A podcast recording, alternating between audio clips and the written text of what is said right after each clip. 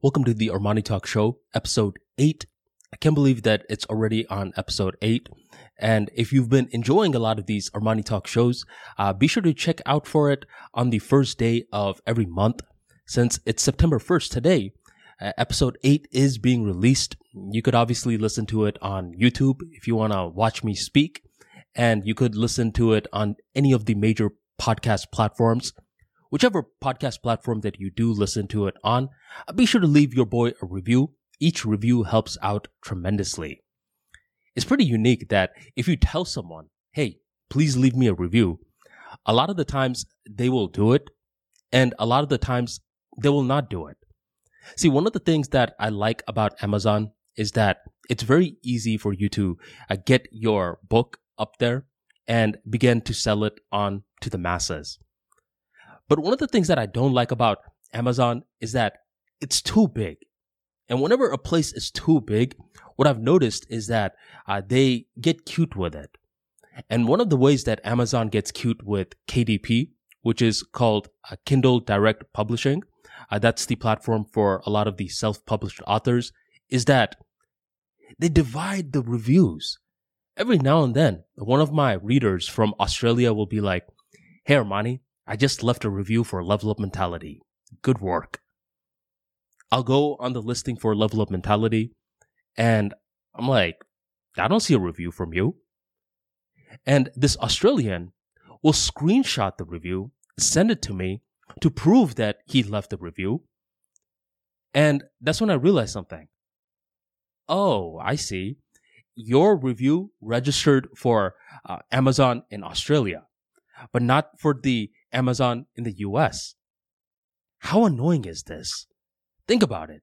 Right now, Level Up Mentality should have at least 200 to 300 reviews, but due to Amazon being so gargantuan, uh, the listings are getting uh, divided up and the reviews for the respective country is being put on that respective listing.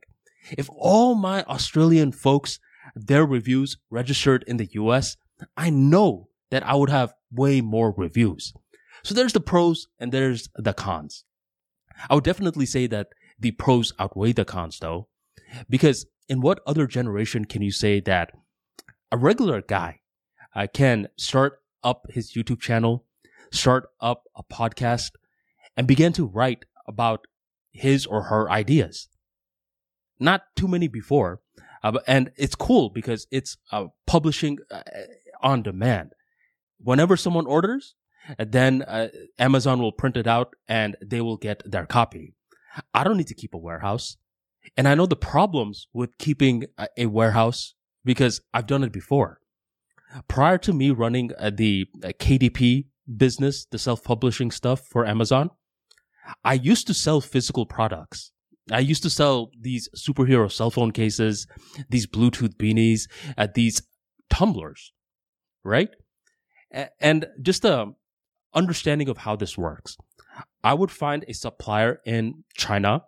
Uh, I would see which one could distribute the product, and they would uh, negotiate pretty well on their end. See, do not be fooled. A lot of Americans, when they're thinking about doing business with the Chinese, they initially think, oh, I mean, I will negotiate the hell out of a Chinese man. I mean, he can't even speak English. I am an American. I am smarter than this Chinese man. Then you will realize that this Chinese man views you as a dumb American. They think they're going to pull a strong arm on you. And that's what, what happened to me in the beginning stages. With the first product that I tried to negotiate from China, I noticed that these guys were highly savvy. They knew their numbers. They knew what you had to sell in order for them to give you a deal. And they had jokes as well. These Chinese men were very charismatic. They knew how to speak English. And by the third product, I finally started to understand how to do business with the Chinese. You needed to be about your word. You can't be one of those guys that's like, I'm going to strong arm them. Because in the East, the number one thing in regards to business is respect. They need to win and we need to win. And the more that they win, the more that they are going to uh, give you a deal. But I noticed something, man. I, I still didn't like it because we needed to uh, fill up the warehouses with our products. So every now and then I'd go to my guy. His name was Andy, the Chinese guy. And I'd say, Hey, Andy, um, this month uh, we will be ordering 2000 units. Instead of charging us 675 per unit, can you charge us 550? And thus far we've been working on this deal. He's like, sure. Now, these 2000 units come to the US and they get registered in a warehouse. If you cannot sell these 2000 units in a respected um, amount of time, then Amazon, their warehouse is going to keep on charging you. And that's the most annoying thing because here's how your mind operates. Let's say you're selling tumblers and you're dealing with different colors. You have blue, you have silver, black, red, brown. Your logical mind thinks that you will sell equal units of all of these different colors. So you're going to be very tempted to ask your supplier, give me 100 units of brown, 100 units of blue, 100 units of red, and such and such. But in the real world, that is not how it works. In the real world, what happens is that most people want blue. Every now and then, some people want red. No one wants brown. Some people want white. And the numbers are way more skewed than you initially imagined. And let's keep it a buck. You could do all of these different forecasting where in the past you'll notice that blue sells the most. So whenever you're ordering from your uh, supplier, you say, Hey man, uh, give me more blue. But who is to say that in the future it's going to keep up with the same trends? It's not always true like that. Uh, I, I recall for the most part when I was running the Amazon business with the tumblers, blue was selling the most. But there came a certain period where certain months, a blue wasn't selling like that. Red was. How am I supposed to know? I don't know. And what happens is that a lot of these units now collect dust in the warehouse. And as it's collecting dust, my line of thinking is, okay, well, do I eat the cost or do I run a discount? Fine, I'll run a discount. So now I'm instead of making six dollars per unit, I'm making a dollar, maybe even fifty cents. And that is the problem with warehouses. It's like you really need to get your forecasting on point.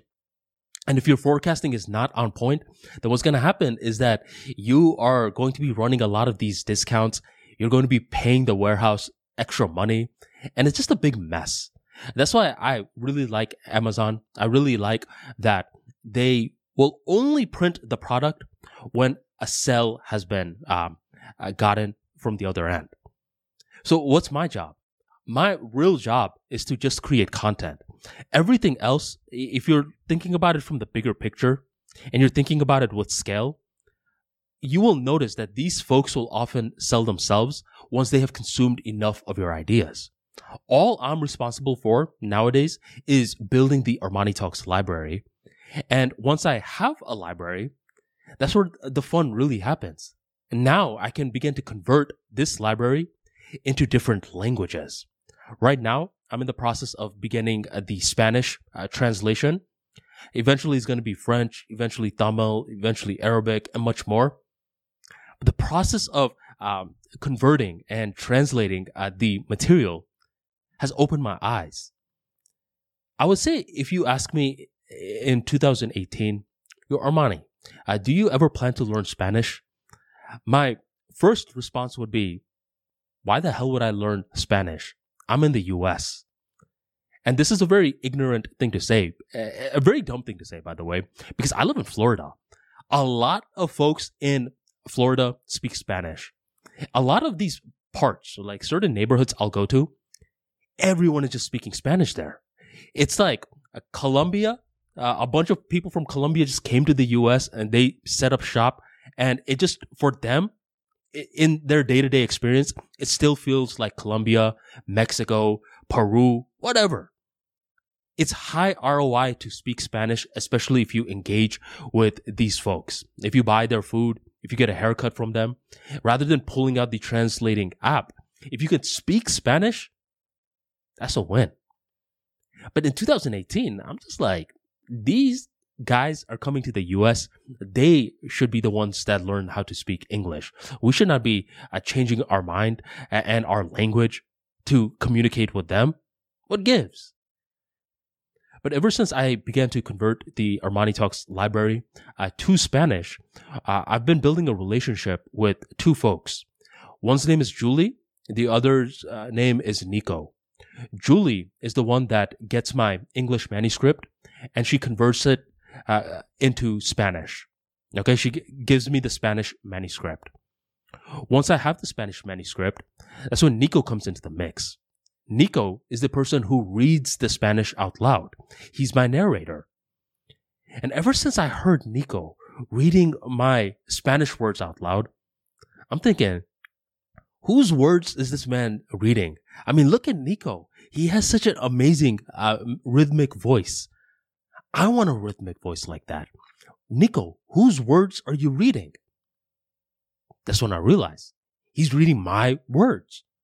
I mean, just imagine I'm over here creating um, one um, one text in English, and now it's being converted into Spanish, and that begins this entire flywheel effect. And that's when I began to realize whenever I have these technical issues uh, and I have to call someone, they'll say speak one or click one for English, click two for Spanish. They wouldn't say click two for Spanish if there was no demand. That means there's a bunch of demand. If I could understand Spanish, then I will open up my perspective in a completely different way. I want to learn this language. How am I going to learn this language? I don't quite know. I've been hearing about Rosetta Stone before. And another thing that I've heard is that one underrated way in order to learn a new language is to consume its entertainment. And I, am not like rookie with this because I would consume a lot of Bollywood entertainment growing up, uh, and I could understand some basic Hindi, but not enough. I believe if I turned off the subtitles and I would force myself to understand the content, then my Hindi game would be a, a lot higher. Uh, but I could I could take those lessons and apply to Spanish. Maybe the one underrated way to learn a new language is to consume Spanish entertainment without the subtitles.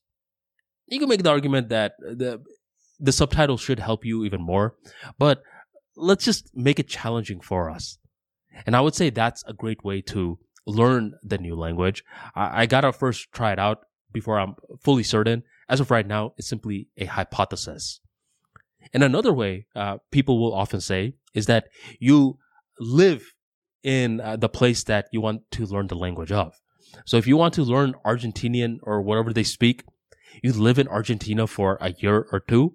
And then from there, you're capable of uh, building a stronger fluency in regards to it.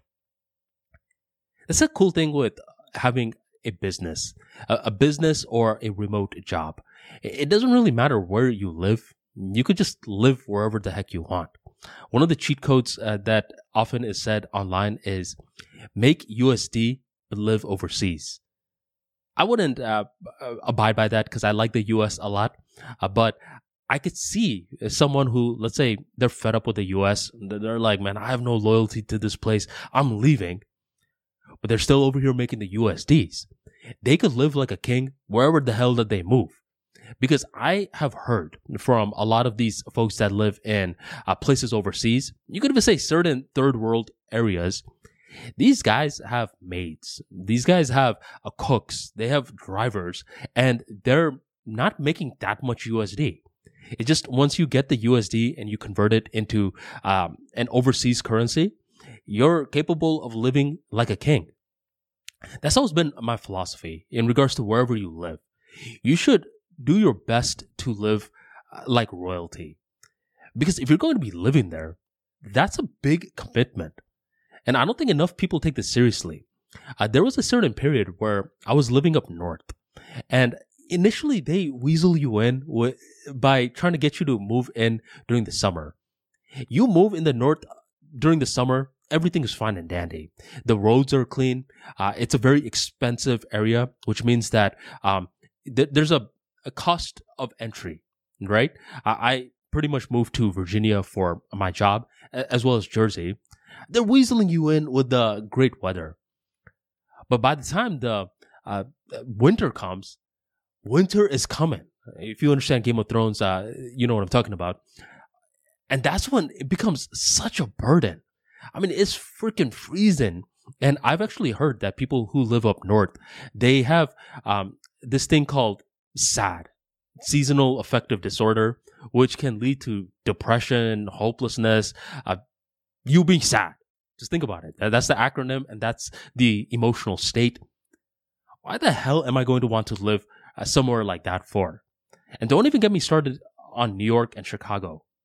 I, there was a certain period where a lot of my Chicago coworkers were coming from Chicago to Tampa.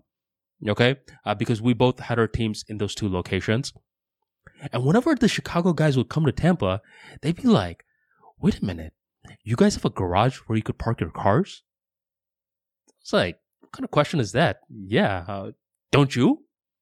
They're like, no, we don't have a garage we have to look for parking every day in one of these little lots, and that's not even guaranteed. I was like, that's not even guaranteed.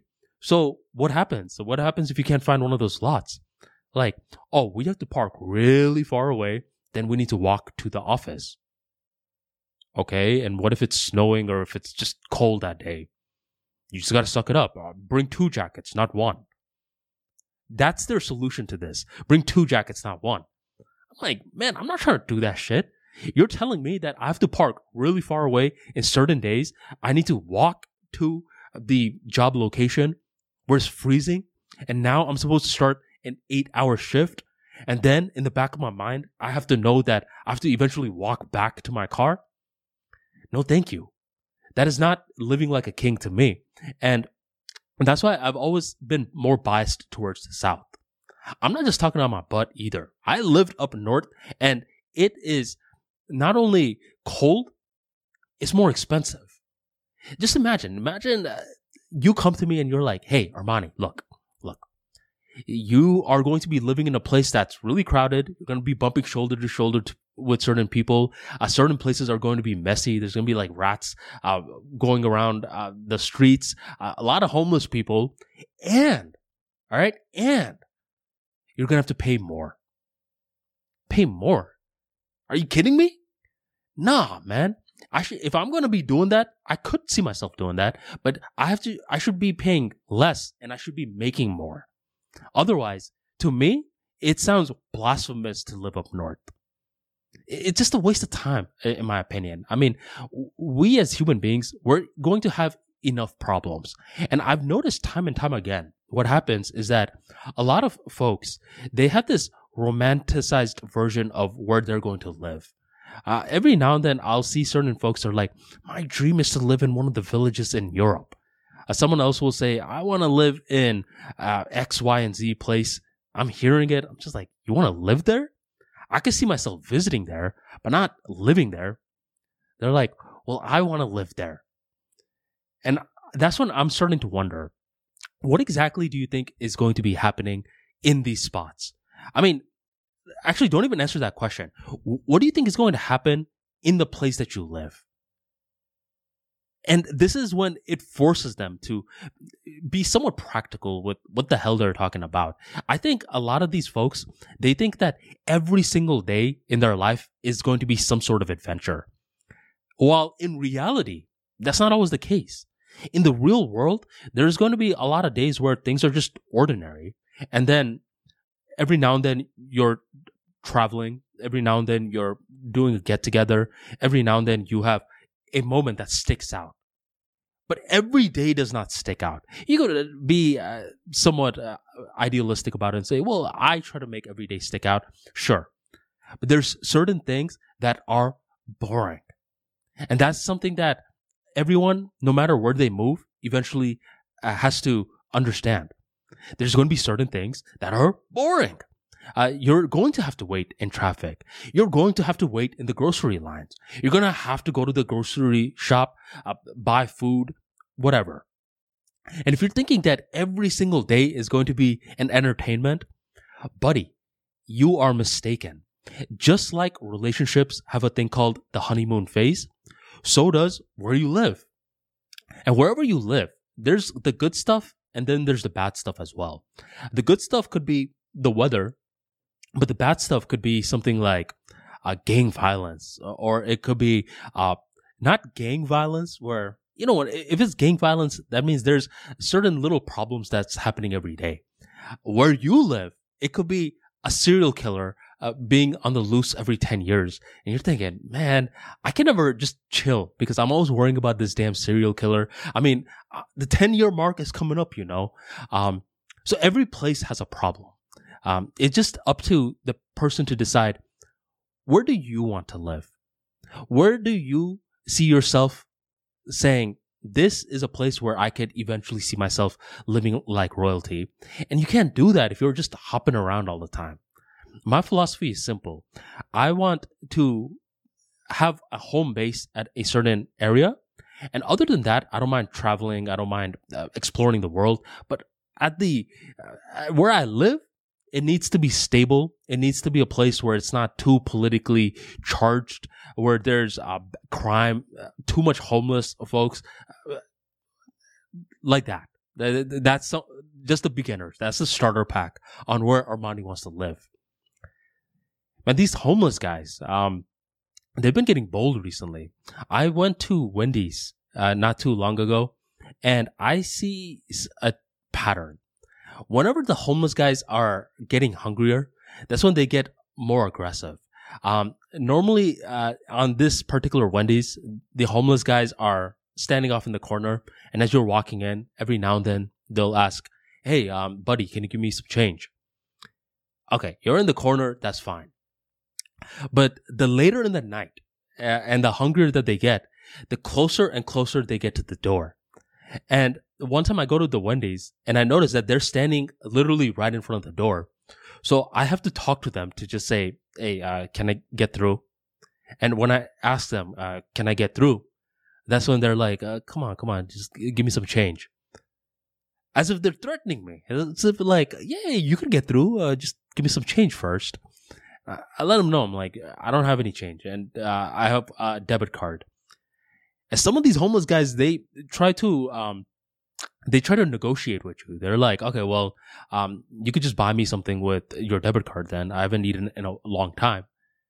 It's like, I don't want to deal with this right now. First of all, I'm not to buy you anything because anytime I buy a homeless guy something, what happens is right as I'm buying the homeless guy something, another homeless guy comes in and he looks at me like I just broke his heart. He's like, you're buying this homeless guy something and you don't, you're not buying me anything? I'm looking at this guy like, I don't know you. I didn't even know you existed till two minutes ago. Um, and and now they'll just like, come on, I haven't eaten in a long time. Can you please buy me something? And it's just a um, rabbit hole of uh, of something that I don't want to do. Okay, I'm just trying to go uh, pick up the food and dip. And if the drive-through line isn't that long, I will take the drive-through line. See, this is something that people actually don't talk about too often. I, I notice whenever they're talking about uh, the uh, the dollar losing purchasing power, they only talk about it in terms of the hard costs. They don't talk about it in terms of the soft costs. And l- let me break down the difference. The two ways that a lot of people know uh, and can tie their experiences to the economy is through food and through gas if you talk to people in uh, th- that moved to the U.S., let's say in the 70s or 80s, they'll say, uh, "Back in my time, uh, gas only cost 30 cents a gallon." So for these groups of people, they relate to the economy through gas. My generation, uh, we relate to the economy through food. We're like, back in my days, a McDouble would cost one dollar and seven cents. And nowadays, it costs way more than that. And just by understanding, okay, uh, the gasoline used to be 30 cents, a McDouble used to be a dollar and seven cents. It just makes you realize, whoa, the dollar is losing a lot of purchasing uh, power. That means I got to make more money. My dollar isn't worth what it used to be worth. That's economics 101. These are what I call the hard costs. This is something that can easily be quantified. But the soft costs, in terms of your dollar losing purchasing power, is due to two things. It's the outrageous tip culture and it's the homeless epidemic. Where nowadays, I mean, I, I talked about the homeless epidemic in the earlier part uh, of the episode, but in case this part gets clipped up, I was just saying nowadays you walk to a lot of places and there's folks that are just saying, give me some money. And let's say you're one of these guys that's saying, I am abundant. I am whole. I am uh, overflowing with the power to give. Like these are your mantras in the morning. And now a homeless guy is asking you for money. You're going to feel like a fraud if you're like, oh, I don't have any money to give. Even if you have a dollar and you're just like, I don't have any money to give, you're going to feel like a fraud. So you will pull out a dollar, maybe even five dollars, and you will give it to this guy. That is just an additional cost that you were not expecting in the beginning of the day. In addition to that, the tip culture. Nowadays, anywhere that you go, you gotta like, just wonder, okay, is this place going to ask for tips? And it makes sense from the business side of things. It, it makes a lot of sense because you just uh, need to uh, install a one-time menu uh, with 15%, 20%, 25% tip. And if you're slick, you add custom tip. You don't even put in the no tip button. And just like that, you have introduced a new stream of income. If you go to five spots in a day, you could easily spend 15 to $20 on tips every now and then, um, I'll have a Sunday where I do a bunch of different activities. And a couple of weeks back, there was a Sunday where I started off the day getting my car cleaned. And right after I get it cleaned, the guy's over here shuffling his body like, I really hope he gives me a tip. So I give him a tip. Then I uh, go to pick up some coffee. Uh, this person spins the tablet around, tip. I'm like, okay, I'll give some tip. Later on, I went to Dave's Hot Chicken. Um, they're like, oh, uh, tip. I gave some more tip. Already, I spent ten dollars, and it's like, man, I still have two more places to go, and here I am just spending so much money on tips, and it's like, the reason I call this the soft costs. Uh, I like to call this soft economics. Um, I got to think of a better name. I mean, whatever.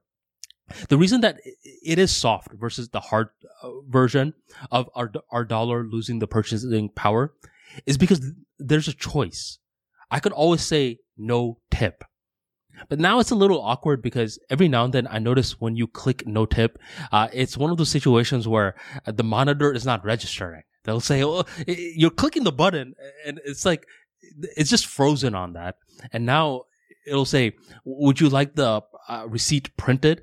Like, no, no, no, I don't want the receipt printed because then this person will see what my final cost was, and he'll mathematically calculate that I didn't give him a tip, and I want to come to this place again.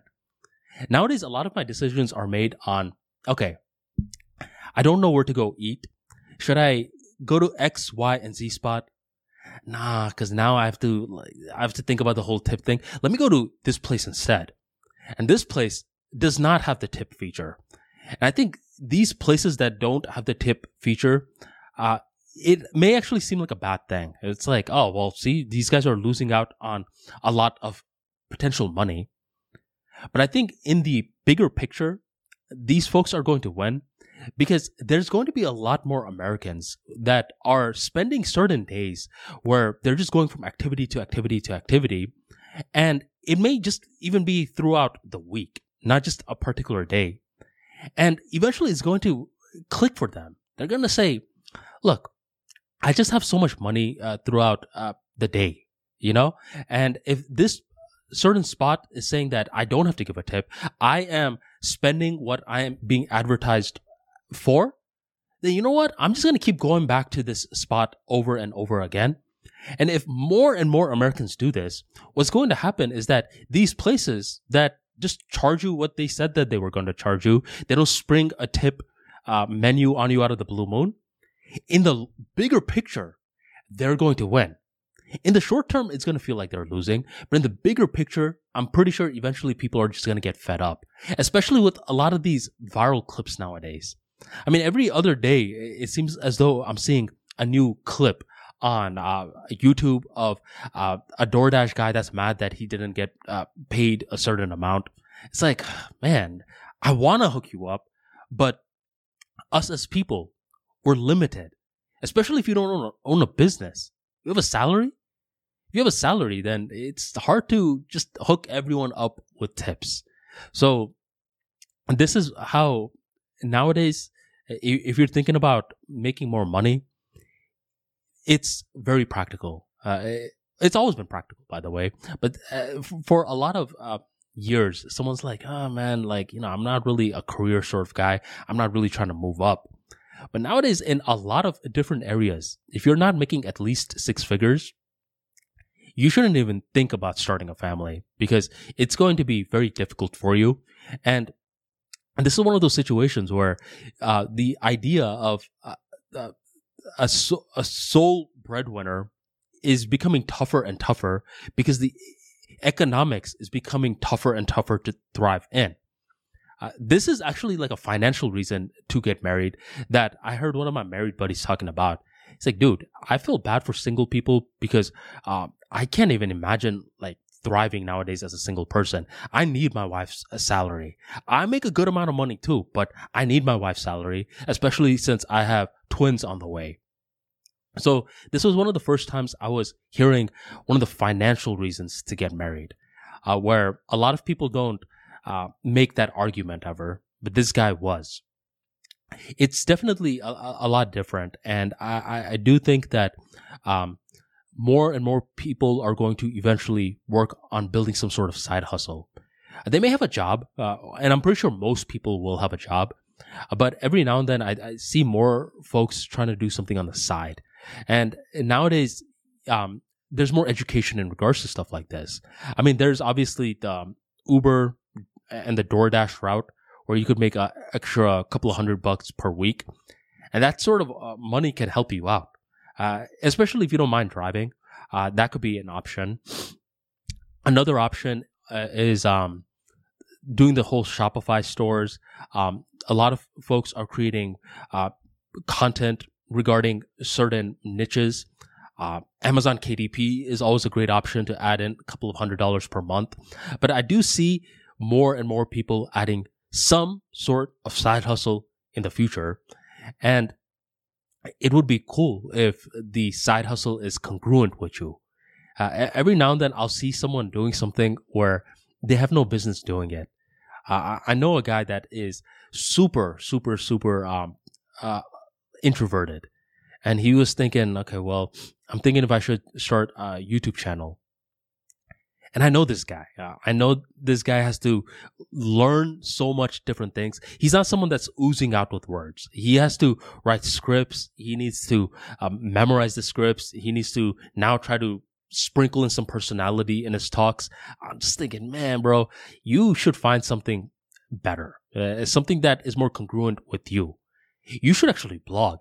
I noticed a lot of introverted folks blog nowadays, and that's something that's underrated. I mean, Google is the number one search engine. So if you know how to blog regarding a, a specific uh, theme and you know how to do uh, search engine optimization, then you will uh, be uh, thriving. Speaking of search engine optimization, uh, this is something that I bring up in my book, The Modern Day Polymath. And this is a guide on how you could learn uh, any topic out there in a very scientific manner. Um, and one of the things that I bring up is finding the right information. Uh, because a lot of individuals think just because it's on the internet, it must be true. For these groups of people, I'd like to say that they are dumb with media literacy. But another group of people, they're a little bit more savvy. They realize just because it's on the internet, does not mean that it's true. A lot of the stuff on the internet is garbage, and you need to scope through the material to see what's good, what's bad. But even these folks, they make this cardinal mistake, which is if they see something on page number one on Google, they automatically think that that's more uh, credible than something that's on page 10. And time and time again, after learning a multitude of different subjects, I've come to realize that this sentiment is incorrect. Just because it's on page one in Google does not mean that the content is better than something that is on page 10. And this is a earth-shattering idea for many folks because even some of the most media savvy folks don't understand this. And one of the easiest ways for you to learn uh, uh about this idea that just because it's on page one doesn't mean it's more credible than something on page 10 is if you're very curious about yoga. Uh, this is just the one sample topic that I often bring up to highlight this point. Try learning about yoga uh, and just look at a lot of the content on the first couple of pages. What you will consistently see is that these folks, they're not really trying to talk about yoga. They're trying to sell you on some sort of class. They're trying to get you to do something. And each article that you read, you're going to be like, man, I'm not really learning much from y'all. Don't quit though.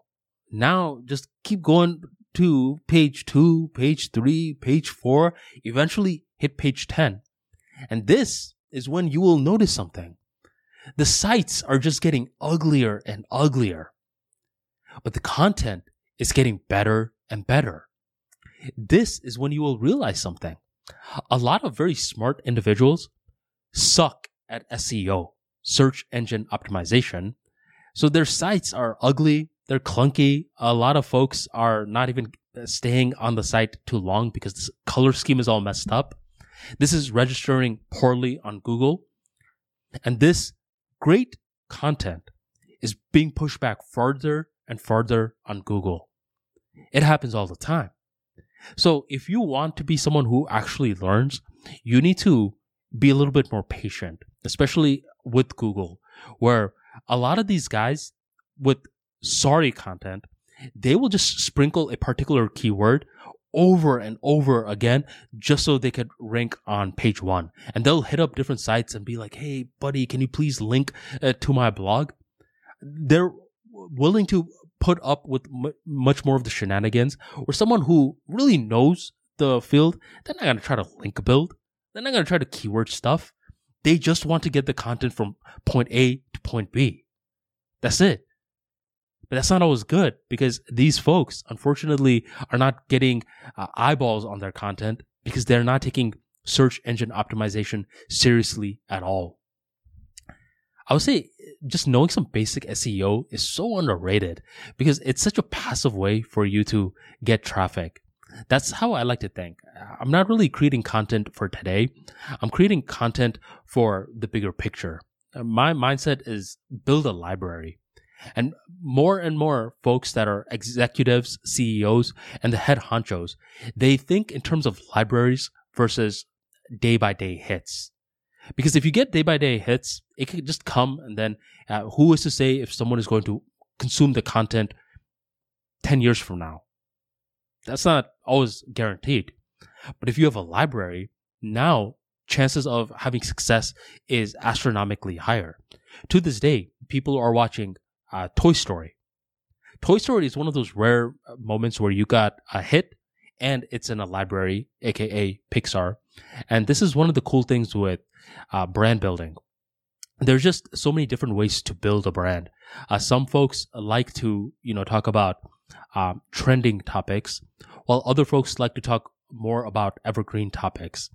I think if you could do a little bit of both, then you have a great library that has a lot of value. There's this very interesting book called The Long Tail, and it's written by Chris Anderson. And within the book, he talks about how, uh, due to how cheap it is to create content online, nowadays you could pretty much create content about anything, even the niches. And what Chris would do was he would go to different um, big companies and he would see do the niches, aka the tail portion uh, of a distribution curve, do they really make money? Why don't you just get rid of it and only invest in the hits? And what Chris Anderson found is that if you uh, tally up the entire tail, it makes more money than the hits. I thought, wait a minute, that's a very uh, strange insight. I would have never thought that. I thought the hits would make more money, but that's not always accurate. If you go to any music uh, music streaming service, you would think that Taylor Swift brings uh, in most of the revenue, but that's not always the case. If you get all the little niches of music that's out there, uh, let's say Pickleback uh, made a song. I don't even know if there is a Pickleback, but let's say there is a band called Pickleback and they have a hardcore fan base. Now you just keep finding different bands like Pickleback and you tally them all up and you compare them with the J. Cole's, the Taylor Swift's, uh, the uh, Britney Spears out there, and you see who brings in more money, you'll be shocked to see that the Picklebacks bring in more money than these hitmakers. And that's how um, Chris Anderson was breaking down the long tail. He's like, more and more companies and media empires should be focusing on the niches, the niches that are going underserved. And it's like if you stack up a bunch of the niche topics, it will eventually um, compete with a lot of the hit makers. I actually see this with the Armani Talks brand. I think one unique thing with uh, creating a lot of these talks is that I can virtually create talks about anything, uh, but I don't. I mainly stick with communication skills. And within communication skills, there's the hits out there, right? Like how to deliver a speech. That's a very popular topic that uh, a lot of different folks are searching for. But then there are the niche topics as well. The niche topics such as, um, why does my neck hurt when I talk for more than 30 minutes? I mean, that's a very specific um, thing to even ask. Uh, a lot of people don't even have the uh, ability to articulate one of those inquiries out loud. They just feel the pain and they just go about their day. But every now and then someone is capable of articulating it. And a lot of them, they go on Google and YouTube and they search it. And the thing is, a lot of creators, they're not going to make a video on that because it's so niched. But my philosophy is, I'm going to make a video on that. Okay. So if someone is searching for it around the planet, they discovered an Armani Talks video. And the thing you could say is, but bro, man, I mean, how many people are really going to search for a topic like that from around the world? Maybe 30? Hey, 30 people over time can add up. So I will cover those topics. I mean, every now and then there's like a book that people will say that made a big dent in them. And I would say the long tail uh, book did make a r- really big dent on me because it allowed me to view content in a very different sort of way. Because I wouldn't ever want someone having a camera and following me uh, in terms of what I watch. Because uh, I watch a lot of strange stuff. I watch documentaries, I watch cooking videos, prank videos, very niche topics. I mean, not too long ago, I was watching um, this documentary on a group of people in Pakistan that live right next to the mountains. And it's like, I'm like, I, don't know why I'm intrigued by this, but I am. And it's like, uh, it's like the folks that live right by the mountain, they get a, a lot of their resources on the other side of the mountain. And to drive a car on that mountain is very risky. One wrong turn and you could die. So some folks in the uh, in this little civilization, their entire career is them walking up the mountain and sweeping the gravel off uh, the road. So the one guy who actually has the specified skills to drive the car up the mountain doesn't die. And this guy who could drive the car up this mountain to get the resources, he is seen as the king within his community. And I'm over here consuming this content and I'm thinking, how intriguing is this? Because at what, uh, like, as an American, as anyone that's living in the West, um, or anywhere that's highly civilized, you would never think that this is a job that's going to win you clout, a driver. But in this place, due to the geographic setup of how things work, this is a coveted job. He gets respect because he has the balls to drive this dangerous mountain. and I'm consuming this and I'm like, I'm really glad whoever made this made this because it just made me realize uh, how grateful I am to be living where I am, where I could just drive from point A to point B without any issues. I don't have to cl- drive up something, right? Uh, but more importantly, these folks who created the content on the Mountain Man, they uh, understood some parts of the long tail. And that is that with the long tail, if you create the content, a lot of the times your content will be super niched, but it will appeal to someone.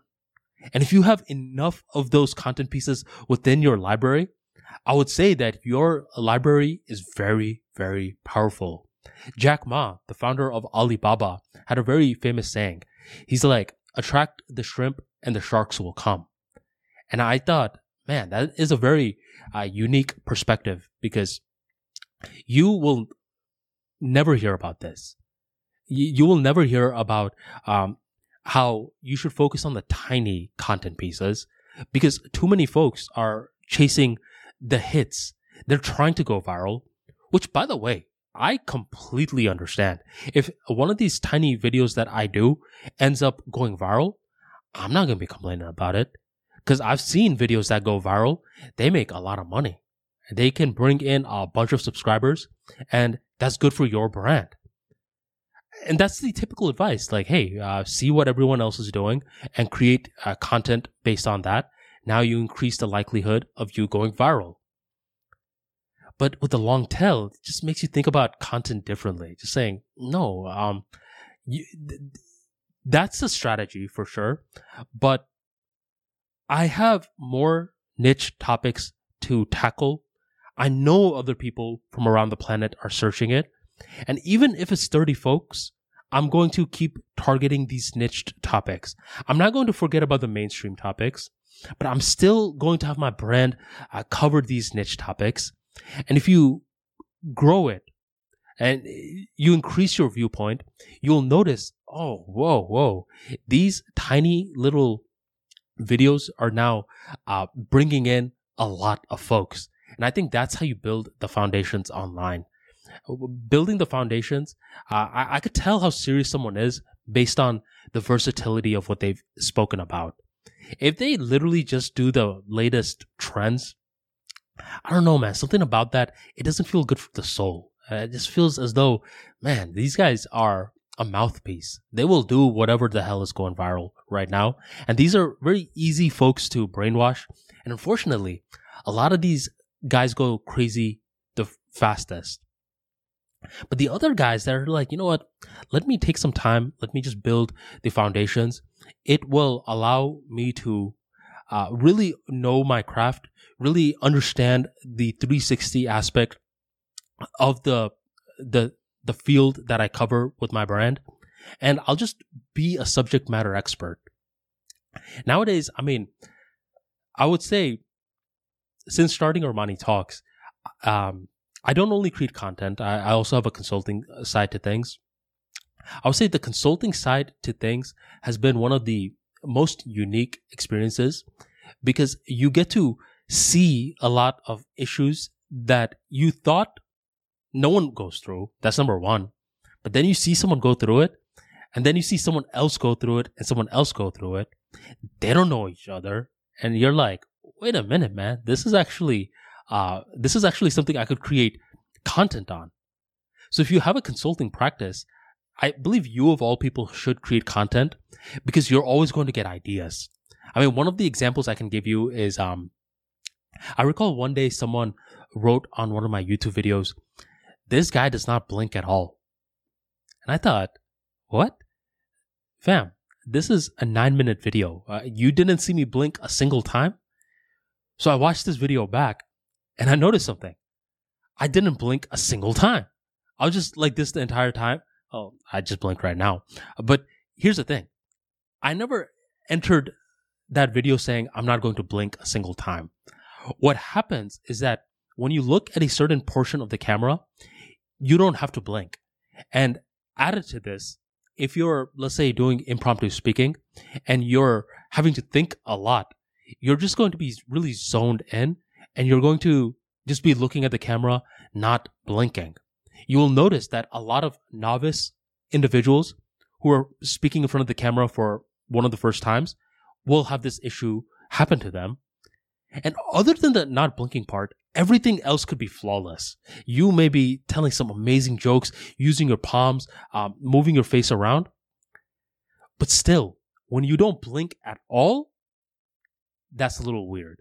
You'll watch back the video, and unless someone tells you that you didn't blink at all, and you don't even know, you're just gonna be like, something about this video feels off. The opposite is also true, where you blink a little too much. But still, uh, the, the main idea is that blinking can cause an issue with recording in front of the camera. I thought I was the only one who went through something like this. And one day I recall I was uh, working with this guy, let's call him Arun, and uh, I had him recording videos about so he could get in the habit of articulating his ideas out loud. And one day he sends me one of the videos, and now I wanted to make him aware.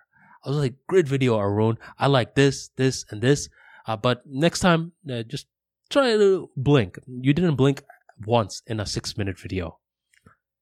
And he had the same reaction that I did before. He's like, What? It was six minutes, man. Like, you're telling me I didn't blink at all? Impossible. I was like, Watch the video back. He watched the video back and he's like, I didn't blink at all. And that's when I saw something. This is an issue. This is something that um, other folks that have never experienced it will not be able to tell from the get go. And that's when I know, okay, you put in your reps because you're capable of even noticing something like this. I think people undermine how people that notice things, they keep things moving forward. That's how science begins. You just notice something or you notice the lack of something. You're like, why does it do this instead of this? And that's how a lot of scientific breakthroughs happen. So then I, eventually I saw another guy with the same blinking problem. And at this point, I knew it. I was just like, look, it's happening due to different reasons. It's because you're a beginner. You're looking at a certain part of the camera. What I would recommend you do is try to talk to the camera a little bit more like a friend rather than an object. And this often resolves the issue because a lot of the times when we're speaking in front of the camera, the last thing we're doing is we're treating it like a friend one of my podcast coaches said, uh, you should actually get a picture and you should put it on the microphone, a very small picture. Uh, because I didn't have to do a camera with uh, him. It was more so a microphone thing. And I remember when I was speaking in front of the microphone, I was speaking like this. It's because I just didn't know how to speak into a microphone. It seems easy until you do it. And you're like, man, I sound really stiff. And he just like, I get this picture and put it in front of the microphone. I, th- that would actually distract me. So, um, with all due respect, Eric, it didn't work for me. Instead, what I did was I would smile. I would smile, hold it for a couple of seconds, like, and then I would speak in front of um, uh, the microphone, the camera, whatever, and I felt looser. And that's when the blinking would happen. And every now and then, here's what you'll notice all that stuff it distracts you so much that you just have to remind yourself hey but at least i'm aware that i don't blink too much. Let me blink real quick. And now let me go on with the talk. And this is why a lot of these talks are very awkward for a certain period until you begin uh, figuring it out. I mean a lot of the content that we consume um, let's say from mainstream organizations, let's say ESPN. Nowadays, a lot of these guys seem so smooth in terms of delivering their words. But if you look back at their catalog, you will notice that a lot of these guys in the beginning stages, they were not that charismatic. I mean, you look at a lot of the content of ESPN from late 80s, early 90s, like, man, these guys dress like weirdos. These guys talk weird there's no fire in their personality. But nowadays, they're starting to figure it out. And a lot of them will say that. They'll be like, man, I'm just figuring it out. So speaking in front of the camera, creating any form of content out there, it's one of those things where it is not easy. I give props to anyone that uh, puts in the effort, uh, is consistently generating new talks. Um, because it, it, it's one thing for someone else to give you a topic and say, hey, can you talk about that? Which, by the way, still respectable. But it's another thing when you assign yourself the topic and then you speak on that. It's like you really do have control of all aspects of your brand. And that's something I think very few folks can do. But if you can do it, it's a skill. It's one of those skills that will never cause you to run out of things to say. You will always have unique things to say. And I think if you already uh, see a lot of the opportunities that you have to consistently think of different things to say, then it will help you out. And with that being said, I want to give one final talk to improve um, observation skills because all great storytellers have great observation skills. And a lot of folks, they just hope that they stumble onto great observation skills where you can stumble into it, but it's much better if you understand what to look out for. And one of the best things to look out for is annoyance. What annoys you? If you could simply answer that, it just gets you in the habit of noticing things. You know what annoys me? Loud cars. Because here's the thing. Every now and then I'm driving and there's like one of these cars that will come out of the blue moon that are so freaking loud. It's like, like this loud engine is so loud where if you're having a conversation with someone, you need to stop having the conversation until this car leaves. If you're trying to listen to music, you have to, um, you have to like turn up the volume more until this car leaves. But here's the issue. A lot of the times, these cars don't leave. You would expect that uh, since the engine is so loud that it's going to drive fast, right? But they don't drive fast. They drive slow. And my thing is, wait a minute. Why the hell are you getting uh, this loud engine in the first place? Just so you could feel your ass vibrate while you're driving? Come on, drive. And since they're not driving, it just bugs me. And I'm just thinking, man, you are just a public nuisance at this point. And notice something. I'm just over here noticing different things about this car. I'm not necessarily trying to create this talk for any particular reason. Just get in the habit of noticing without any end game. I, I can notice more things about this car. I'm like, man, these cars, their windows are always tinted because I want to get mad at someone, but I can't get mad at these guys because I don't even know what the hell they look like. And that's when I realized something. A lot of the times on TikTok, I'll see these videos of cars getting pulled over because their tint is too dark. So that's the thing. You could get a fined because your tint is too dark. But can you get fined because your engine is too loud? They should make a fine like that. If I ever become a politician, I am going to ban loud cars. And here's the thing. The only way that you will not get um, fined or banned, whatever, for these loud ass cars is if you drive fast. If you have a clear lane in front of you and you're driving slow, you of all people, you may even go to prison if I'm a politician. See, I'm just over here having fun, but overall, I'm just noticing a bunch of things about loud, loud cars. I notice that they often don't drive fast, and it just seems like they're trying to be annoying. And now I'm starting to think, what is emotionally wrong with you for you to have this loud of a car? Why do you want to have all these eyeballs looking at you uh, in the streets? And it's like, it, it's, I feel like something is emotionally wrong with these folks. And I'm just capable of noticing different things. It's just taking me different spots. And it all began with what annoys me.